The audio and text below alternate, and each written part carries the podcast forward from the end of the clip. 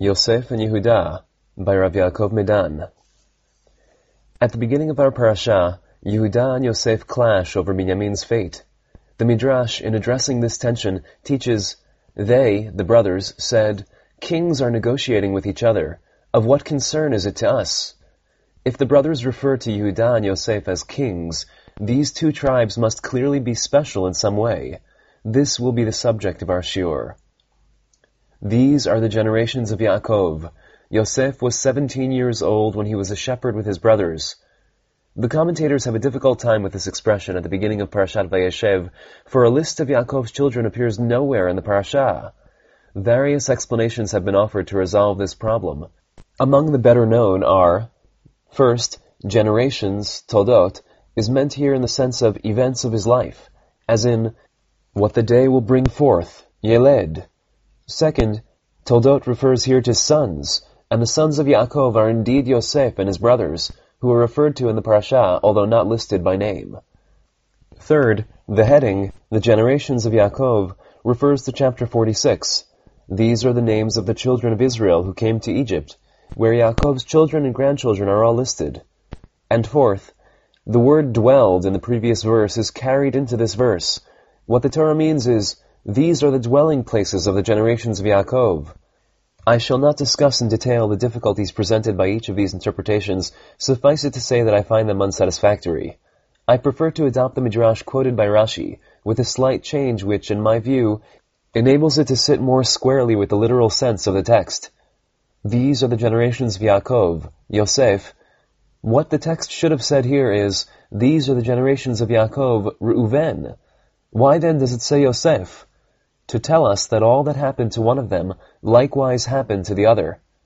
The Midrash regards Yosef the most important of Yaakov's offspring, for it was to Yosef that Yaakov passed down the image of his face, and similar events happened to both of them.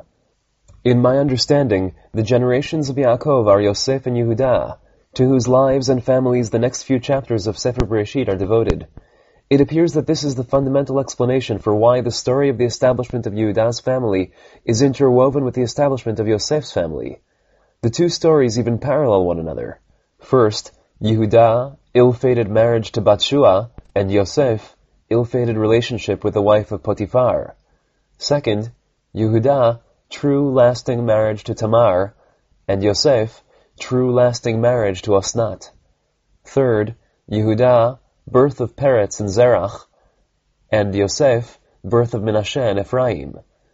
And fourth, Yehuda, the younger, bursts forth, Paratz, and takes the birthright, and Yosef, the younger, is blessed with power and royalty.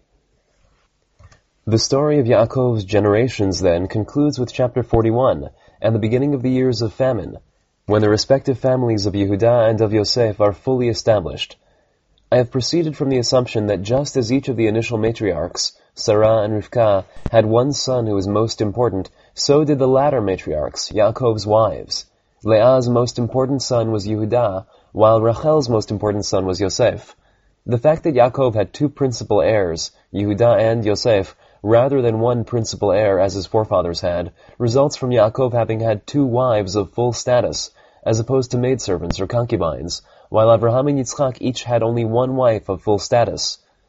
Let us elaborate on this matter of Yosef and Yehuda as being the most important of Yaakov's sons. Some of the points that make Yosef and Yehuda stand out among their brothers are well known. The following is a brief summary of them. First, after Reuven's violation of his father's privacy, the birthright was given to Yosef, and the leadership to Yehuda. Only Yosef, aside from Reuven, is worthy of the birthright, since only he is a firstborn of a wife of Yaakov. The leadership, on the other hand, passes naturally to the eldest among the brothers. Since Shimon and Levi had lost their chances of being considered worthy candidates because of what they had done in Shechem, the leadership passed to Yehuda. The verse tells us, because he violated his father's bed, his birthright was given to the children of Yosef, son of Israel, but not to have the birthright attributed to him by genealogy. For Yehuda prevailed over his brothers, the chief ruler came from him, but the birthright was given to Yosef. Second, we have already mentioned that even the brothers themselves, according to the Midrash, referred to Yosef and Yehuda as kings. Yaakov also recognized this. He chose to send Yehuda specifically to Yosef to show the way before him to Goshen. Third, when the kingdom split, following the death of King Shlomo, Rechavam and his descendants of the house of David ruled in Jerusalem, while Yerovam of the house of Yosef ruled in Tirzah. Later on, too, most of Yerovam's successors, up until the destruction of the temple, were from the house of Yosef, and the kingdom of ten tribes is often referred to by the prophets by the name Ephraim. Fourth, the Mishkan resided in the portion of Yosef, and the temple in the portion of Yehudah. The tribe of Binyamin was part of both of them, both in Jerusalem and in the strip emerging from their portion towards Shiloh. And fifth, in the days to come, the prophecy of Yecheskel is destined to be fulfilled, concerning the joining of the branch of Yehudah and the branch of Ephraim into a single royal house.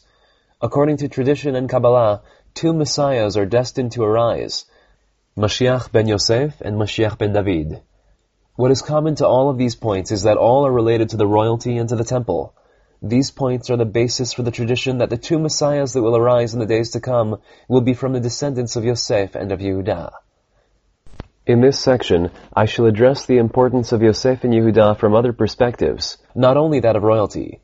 First, the Torah refers to the tribes as Yehudah and his brothers, and Yosef's brothers. Nowhere is the group ever referred to as Reuven and his brothers, Dan's brothers, etc. Second, the details that the Torah provides concerning Yehuda's family and Yosef's family are far more numerous than those provided with regard to all the other brothers and their families. We know that Yehudah's wife's name was Tamar, and that Yosef's wife's name was Osnat.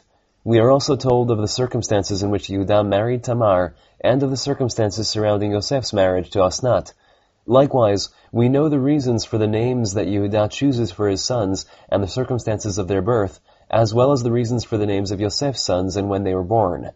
From this perspective, Yosef and Yehudah resemble the forefathers, concerning whom the Torah details the circumstances of their marriages, the names of their wives, the circumstances of their children's births, and the reasons for the names given to them. As for the rest of the tribes, we have no idea what Yisachar's wife's name was, or why Zebulun called his children Sered, Elon, and Yachliel. Third, the phenomenon discussed above may be related to another one. All the brothers married Canaanite wives, deviating thereby from the practice of the forefathers and from the oath that Abraham made his servant swear, You shall not take a wife for my son from the daughters of the Canaanites, among whom I dwell. The only brothers who did not marry Canaanite wives were Yosef and Yehudah. Admittedly, Yehudah's first marriage was to the daughter of a Canaanite, but the failure of this marriage, the premature death of his wife and the death of her two sons, both childless, appears to prove that it was not proper for him to have married a Canaanite wife, for he was the most important of the generations of Yaakov.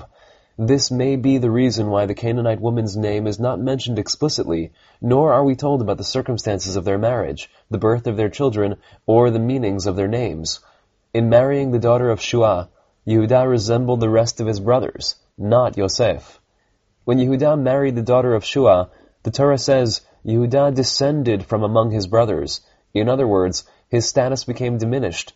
Only when he married Tamar did he regain the level of the generations of Yaakov. Yehudah and Yosef, then, are the only two sons who establish families like the forefathers. Fourth, like the forefathers, Yehudah and Yosef are the only two of Yaakov's children concerning whom the Torah recounts at length what happened during their lives, and especially the challenges they faced. They are the only brothers whose good deeds are recorded in the Torah. Yosef is depicted as a righteous man for standing firm against the advances of Potiphar's wife, while Yehudah is described as stumbling and later repenting in the story of Tamar. Likewise, Yosef is righteous for forgiving his brothers, while Yehudah stumbles in selling Yosef, but then repents and is ready to sacrifice himself for Binyamin. Fifth, the special divine providence that rests upon Yehuda and Yosef seems to be hinted at in their very names. These two are the only ones among Yaakov's children who have God's name within their own names. Yehuda's name includes the original form of God's name, as does Yosef's name in its form in Tehillim, Yehosef. Their names are also the only ones that include an inherent appeal to God. Yosef in the prayer, May God add for me another son, and Yehudah in praise to God. Finally, sixth, it is not difficult to see that in Yaakov's will to his sons, he blesses his other sons in brief language, while the blessings to Yehudah and Yosef are lengthy. It is likewise clear that the size of the inheritance of Yehudah and of Yosef, larger than that of their brothers, is directly linked to the size of the blessing they received from their father. We shall now turn our attention to some more general issues related not only to Yehuda and Yosef personally, but to the tribes that descended from them. By their nature, the scope of these issues exceeds the bounds of Sefer Breshit.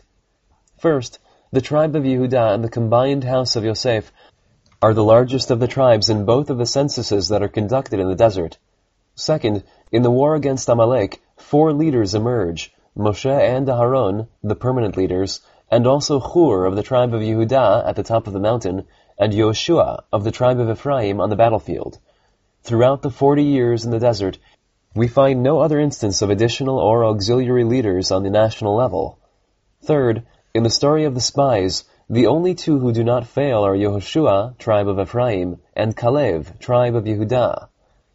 Fourth, in addition to their inheritances in the land, Yehuda and Yosef are each given a special city from among the cities of their forefathers, in special circumstances. Moreover, both earn their special city even before they receive their inheritance.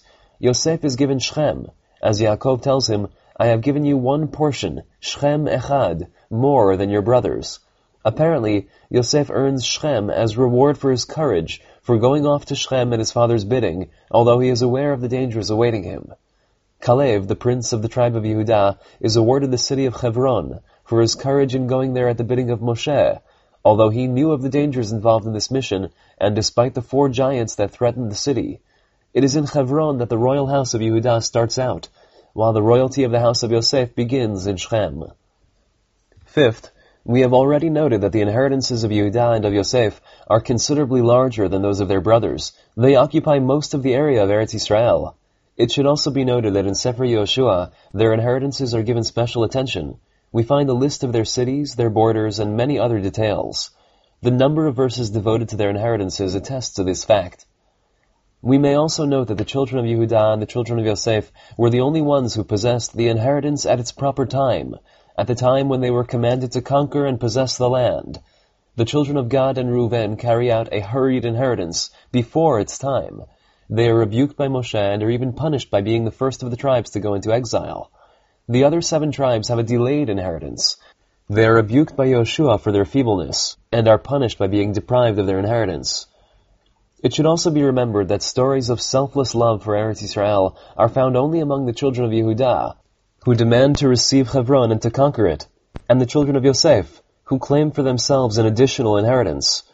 Yoshua also makes mention of the love of the women who inherited the land, the daughters of Tzlofchad, of the tribe of Menashe, and Yichsa, daughter of Kalev, from the tribe of Yehuda. Let us conclude with the two messiahs, Mashiach ben Yosef and Mashiach ben David. The image of these two figures may be seen in Yoshua as Mashiach ben Yosef and David as Mashiach ben David. The primary task of the king is to destroy the seed of Amalek, the war against Amalek was initiated by Yoshua and Rephidim and was successfully completed by David, unlike Shaul who failed in this respect. Yoshua, who initiated the war, was ultimately the conqueror of Eretz Israel. David, who concluded the war, was ultimately the conqueror of Jerusalem. May it be established and rebuilt speedily in our days.